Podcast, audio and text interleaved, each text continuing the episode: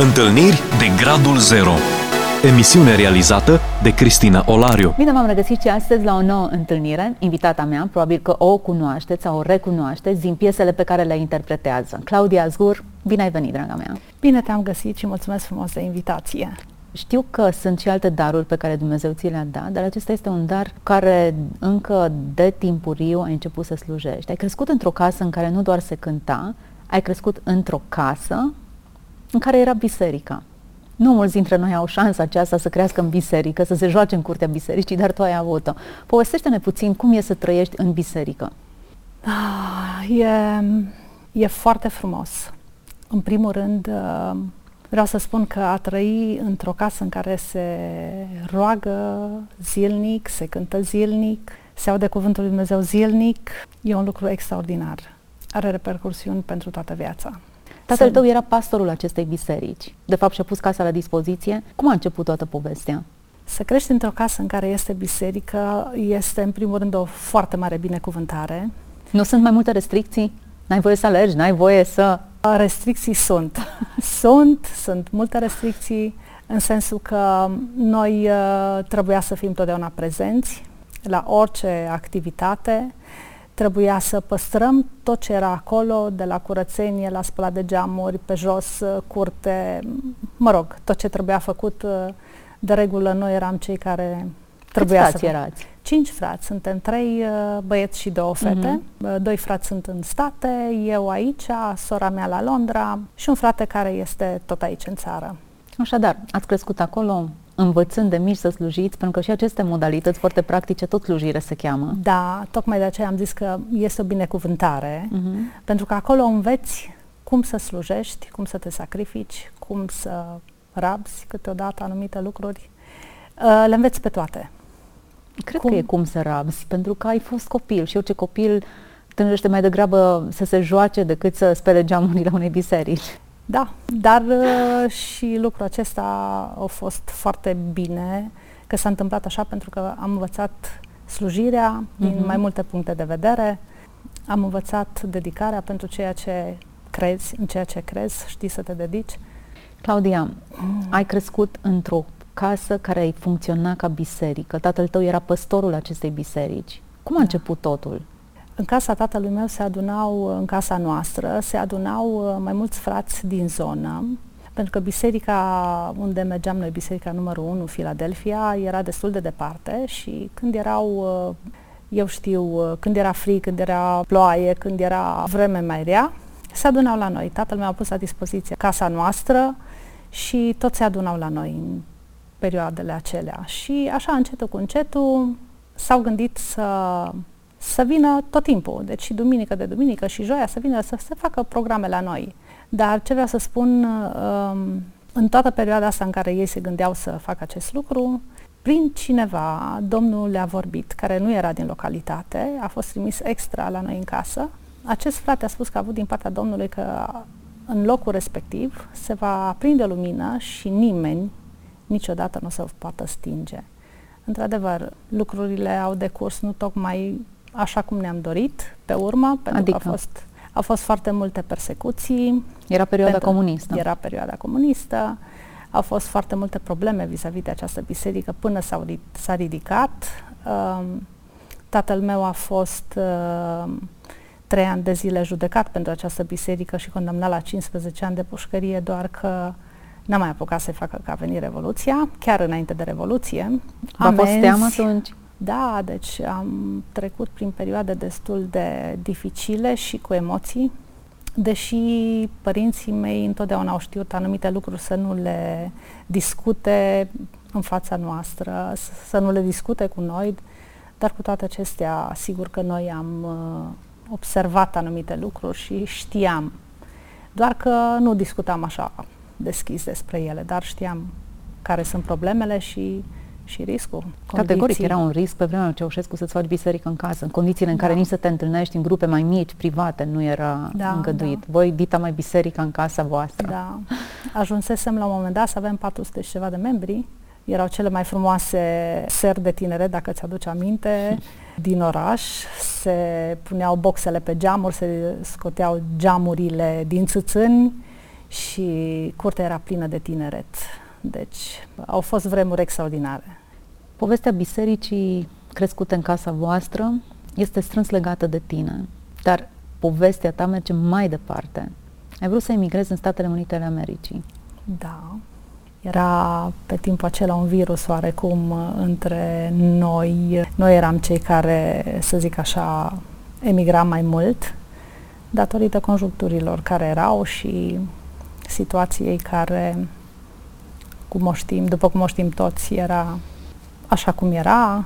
Când erai pocăit, erai mai uh, altfel văzut decât toți ceilalți. Și în 1989 Înainte de Revoluție? Înainte de Revoluție, cu șase luni înainte de Revoluție, mai exact în 2 august 1989, eu și soțul meu, că eram deja căsătorită, am hotărât, adică am plecat, am fugit, am emigrat din România. Uh, ilegal. Ilegal, ilegal, da. Deci nu era vorba de pașapoarte pe timpul acela sau Pe unde? Pe la Dunăre? Pe la Nu, Unguri? noi am trecut pe la fosta Iugoslavie, în, uh-huh. așa, și am stat trei nopți și două zile în graniță la români până am reușit să... Ați fost prinși? N-am fost prinși. N-am fost prinși. Ce aventură! Câți ani da, aveai da. atunci? Aproape 18. Aproape. Deci era încă minoră. Era minoră. Era minoră, minoră, căsătorită, treci ilegal granița. Da, da, da. Asta da, da aventură da, în vieții da, da. da, dar cu toate astea ce pot să spun e că am simțit totdeauna protecția de Dumnezeu și că el este cel care conduce pașii noștri, indiferent de ceea ce poate părea a fi. Țin minte că înainte de a fugi, am, uh, am fost uh, tot așa, eu am fost educată în spiritul ăsta să, să mă rog și să cer din partea Domnului anumite semne sau să-mi vorbească prin proroci. Doar că Domnul ne-a scos în cale totdeauna oameni prin care ne-au vorbit și ne-au întărit, totdeauna la răscuși de drumuri unde nu mai știam exact ce de făcut. Dumnezeu a fost cel care ne-a ajutat să alegem calea cea bună și inclusiv acum vorbim despre fuga noastră, să zic așa, emigrație, faptul că am emigrat. Domnul ne-a vorbit printr-un proroc din Deva pe timpul acela și ne-a spus exact câte persoane vom pleca și că vom pleca și că va fi cu noi și că ne va binecuvânta și să nu avem teamă și să rămânem uh, credincioși și să slujesc în continuare prin cântare. Deci uh, toate detaliile pe care nu, nu ar fi avut de unde să le cunoască, că nici nu le cunoștea. Și el a fost foarte surprins după rugăciune, s-a uitat la noi și în șoaptă a spus, voi vreți să plecați. Și într-adevăr, uh, pentru noi a fost un, un mod de a ne întări și în credință și de a fi convinși că ceea ce facem e e din partea Domnului. Și așa a fost. Ce ați făcut? Ați stat trei zile și jumătate, ai spus, în... Uh, trei nopți și două zile în graniță. A treia noapte am, uh, am uh, fugit în Iugoslavia, în fosta Iugoslavie. Și de acolo a început o altă aventură, pentru că în perioada aceea se dădeau foarte mulți români înapoi. Am ajuns în Beograd după o perioadă de timp. Ați mers pe zile. jos?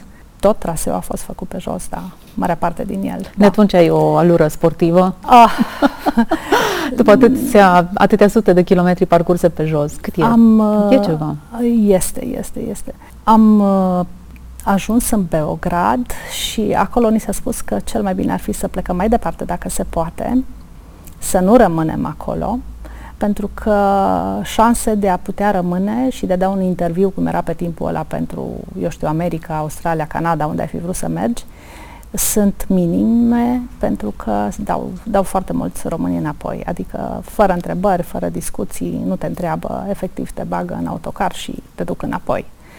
Ei, auzind, auzind lucrurile astea, am, uh, am fost oarecum uh, speriați, dar domnul și șacolo a lucrat, ne-a scos pe cineva în cale care ne-a ajutat să ajungem în Austria și am acceptat imediat, bineînțeles, contra cost, că așa era.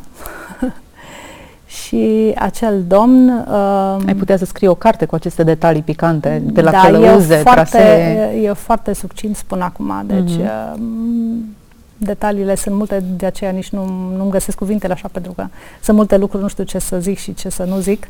Adică ce e important, ce e relevant și ce nu. Și um, prin acel om Dumnezeu uh, a lucrat în așa fel încât uh, să ajungem în Austria, țară pe care nu mi-am dorit-o niciodată. N-am fost deloc entuziasmată că am ajuns acolo.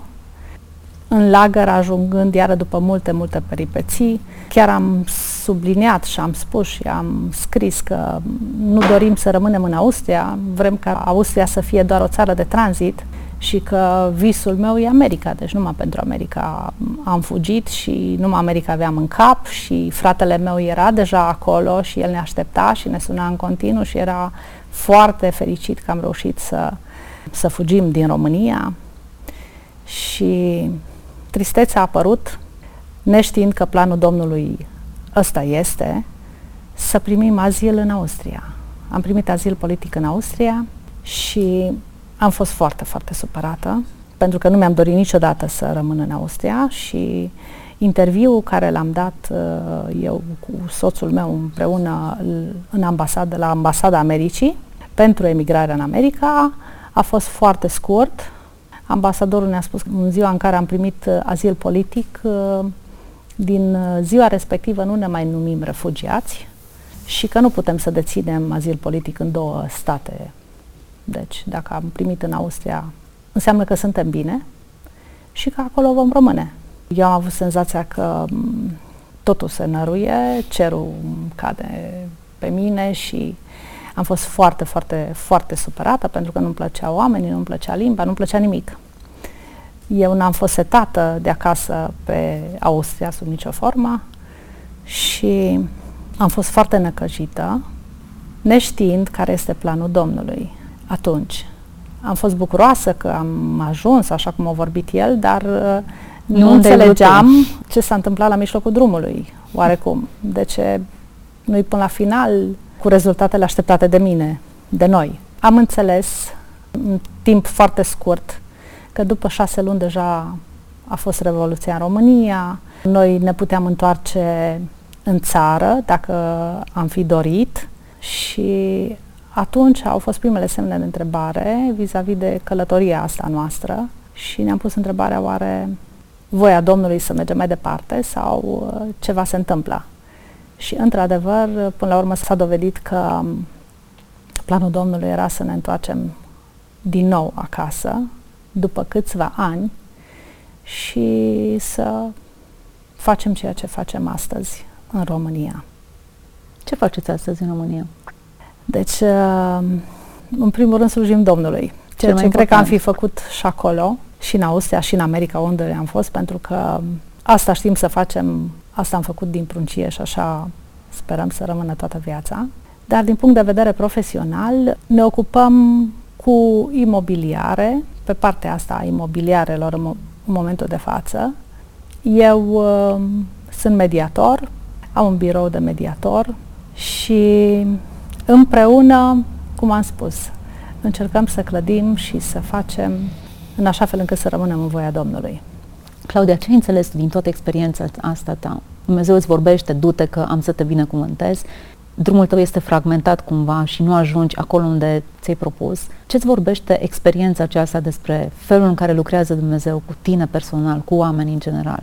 Eu cred că noi trebuie să ne lăsăm la îndemâna Domnului, indiferent de cât înțelegem sau nu ce se întâmplă. Nu totdeauna putem pricepe planul lui Dumnezeu. Nu totdeauna îl înțelegem corect. Nu totdeauna finalitatea dorită de noi e cea de, dorită de Domnul pentru noi. Eu știu că faptele noastre sunt pregătite ca să umblăm în ele, așa scrie. Și eu cred că nu poți să umbli în nimic altceva decât în ceea ce ți este pregătit. Că știi din timp sau nu știi din timp nu are relevanță. Doar să ai încredere că ceea ce se întâmplă e voia lui. Atâta timp cât tu încerci cu toată puterea ta, care nu totdeauna e foarte mare, să rămâi în voia lui, Cu siguranță nu ți se întâmplă nimic din ceea ce El nu ar dori să ți se întâmple sau nu îngădui de El. Eu așa văd. Toate lucrurile îmi sunt îngăduite de El. Toate lucrurile prin care trec eu Așa văd eu lucrurile. Foarte în interesant ăsta. modul în care punctez. Uneori rugăciunile noastre sunt adevărate lupte cu Dumnezeu, încercând să-L convingem să intre în, în planul nostru, conform viselor și a dorințelor noastre.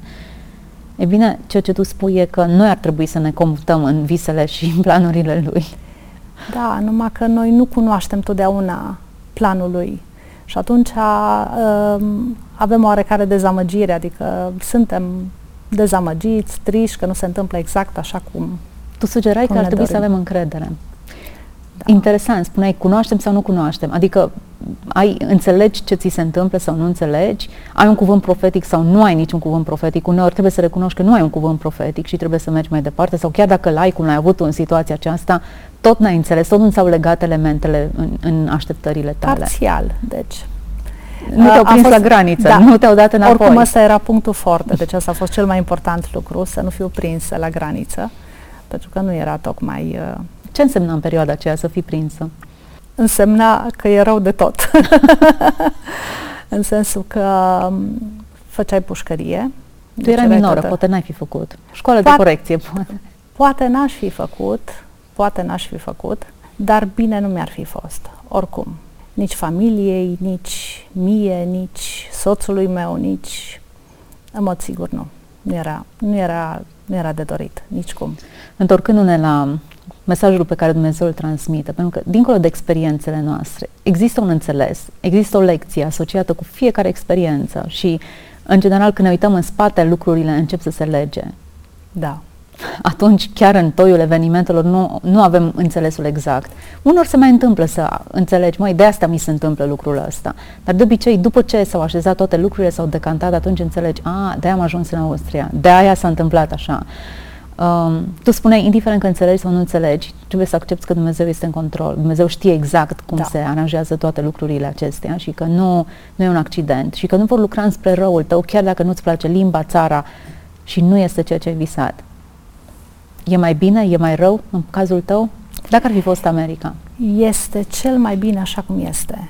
Adică eu niciodată O zici din toată inima, nu din toată ca inima. care zice nu, nu, nu, nu, sunt acri nu, pentru că nu, nu ajung la ei. Nu, nu, nu, nu, nu, nu, nu. Ai știut expresia? Da, da, da. ok. Nu, nu. Este cel mai bine așa cum s-a întâmplat. Deci Dumnezeu a știut foarte bine cum ne este nouă cel mai bine. Și în momentul de față pot să zic că ne este cel mai bine. Am fost prima dată în America, dacă nu mă înșel, după 20 de ani de la Revoluție, prima dată, în vizită. Și, sincer, o spun, îmi place America ca turist. Îmi place tot ce am văzut. M-am bucurat cu frații mei, cu nepoți, cu cumnate, cu... Dar n-am mai avut dorința aceea de a rămâne acolo, deși se putea. Atunci încă se putea și am fost cu toată familia, cu copiii, cu... dar n-am mai avut aceea dorință. După 20 de ani trăiți în Occidentul European, mi s-a părut un alt Occident, America, diferit de cel pe care îl cunoșteam eu și în care, vrând nevrând, te-ai integrat. Apoi, uh, să nu mai zic faptul că am revenit în țară și Dumnezeu o așezat așa lucrurile încât chiar pot să și am pentru ce să fiu mulțumitoare. Pentru că viața care o duc astăzi e una la care n-am sperat niciodată și doar harul Domnului că e așa, cât va fi nu știu, dar uh, în momentul de față e bine și mulțumesc Domnului că pot să-i slujesc, pot să îi mulțumesc pentru toate lucrurile Sper să pot să fac tot timpul, indiferent de ce se va întâmpla, că lucrurile nu sunt stabile. Claudia, dacă aveam posibilitatea să te așezi lângă Claudia aceea mică, care spăla geamurile bisericii și făcea treabă pe acolo, dacă avea șansa să te întorci în timp lângă acea fetiță, tu, cea de astăzi, cu mintea, experiențele, maturitatea spirituală de astăzi, ce îi spune acelei fetițe? Să ai încredere în Dumnezeu orice se întâmplă. Să nu-ți pierzi încrederea niciodată. Dumnezeu e Cel care ne depășește visele. Nu știu da. dacă în momentul acela ai îndrăznit să visezi la Claudia de astăzi. Niciodată. Deci absolut deloc. Absolut deloc. Ceea ce ne arată că Dumnezeu depășește visele noastre și puterea noastră de a ne imagina viitorul. Și când spui ai încredere în El, ai pentru ce să spui. Da, pentru că e singurul lucru care contează. Eu cred că credința în Dumnezeu e totul. Deci totul se rezumă la credință. Așa cred eu. Și la iubire, bineînțeles. Mulțumesc, Claudia. Adevărul e că uneori visele noastre nu se împlinesc din fericire. Dumnezeu le depășește cu mult. Ceea ce înseamnă că nu știm să visăm suficient de mult și de departe în comparație cu cât e Dumnezeu dispus să ne ofere. Exact. Și ceea ce înseamnă că în etapele pe care noi nu ni le putem imagina, ar trebui să-L credem pe Dumnezeu pe cuvânt, că este în stare să ne ofere mult mai mult decât îndrăznim noi să ne rugăm, să visăm, să cerem, să așteptăm. Și acest mult se concretizează nu doar aici, în lucrurile acestea pe pământ pe care noi le palpăm, în experiențele pe care le avem aici, ci cumulate în ceea ce va fi dincolo în eternitate. Așa e. Să continui să cânți, să continui să fii da. ceea ce ești, să crești mai departe și îi spun Claudiei de astăzi să ai încredere în Dumnezeu orice ar veni. Orice ar veni, așa, așa să mă ajute Dumnezeu. Mulțumesc tuturor celor care au fost uh, alături de noi în această discuție și care poate, asemenea Claudiei, ați avut vise pe care Dumnezeu le-a împlinit în moduri diferite, mult mai bune decât le-ați anticipat, chiar dacă realitatea uneori e foarte diferită de tot ce ați vrut. În dezamăgirea voastră, nu uitați, puteți avea încredere în Dumnezeu, Cel care cunoaște viitorul, prezentul și reconfigurează trecutul nostru. Să fiți binecuvântați! Ați ascultat emisiunea Întâlniri de Gradul Zero cu Cristina Olariu.